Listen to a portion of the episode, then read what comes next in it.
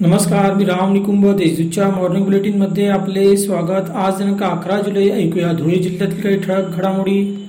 शेतकऱ्यांच्या सर्वांगीण प्रगतीसाठी राज्य शासन कटिबद्ध असून शेतकऱ्यांच्या पाठीशी खंबीरपणे उभे आहे. कृषी विभागाने शेतकऱ्यांच्या संपर्कात राहत त्यांच्याशी संवाद साधत त्यांच्या अडचणी दूर कराव्यात. तसेच पात्र शेतकऱ्यांना विविध कालावधीत योजनांचे लाभ मिळवून द्यावेत असे निर्देश राज्याचे कृषी मंत्री दादा भुसे यांनी दिले. सरवड शिवारात भेट देऊन त्यांनी पीक पाहणी करून शेतकऱ्यांशी संवाद साधला. शिरपूर तालुक्यातील कुरखळे शिवारात वीज कोसळून दोन जण ठार तर दोन जण जखमी झाले. जखमींना सर्वोपचार रुग्णालयात दाखल करण्यात आले. मनोज सुखलाल कोळी वय पंचवीस व सुनील सुदाम भिल वय तीस अशी दोघा मयतांची नावे आहेत.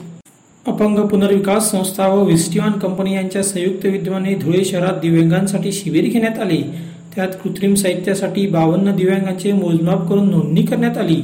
त्यांना आधुनिक पद्धतीचे जपानी तंत्रज्ञानापासून निर्मित हायटेक फूड व कॅलिपर्स कृत्रिम साहित्य मोफत देण्यात येणार आहे.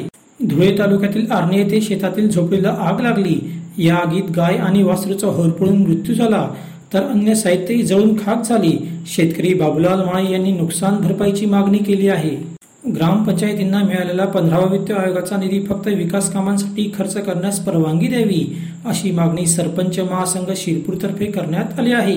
याबाबत कृषी अधिकाऱ्यांना निवेदन देण्यात आले. धुळे शहरासह परिसरात शनिवारी दुपारी मुसळधार पाऊस झाला. सुमारे एक तास पावसाने शहराला झोडपून काढले. अचानक आलेल्या पावसामुळे नागरिकांसह ऑकर्सची धावपळ उडाली. या पावसाने वातावरणात गारवा निर्माण झाला आहे. अशा होत्या ठळक घडामोडी सविस्तर बातम्यांसाठी वाचत रहा दैनिक देशदूत व ताज्या बातम्यांसाठी भेट dot W W W dot Deshdoot dot com संकेतस्थळाला. धन्यवाद.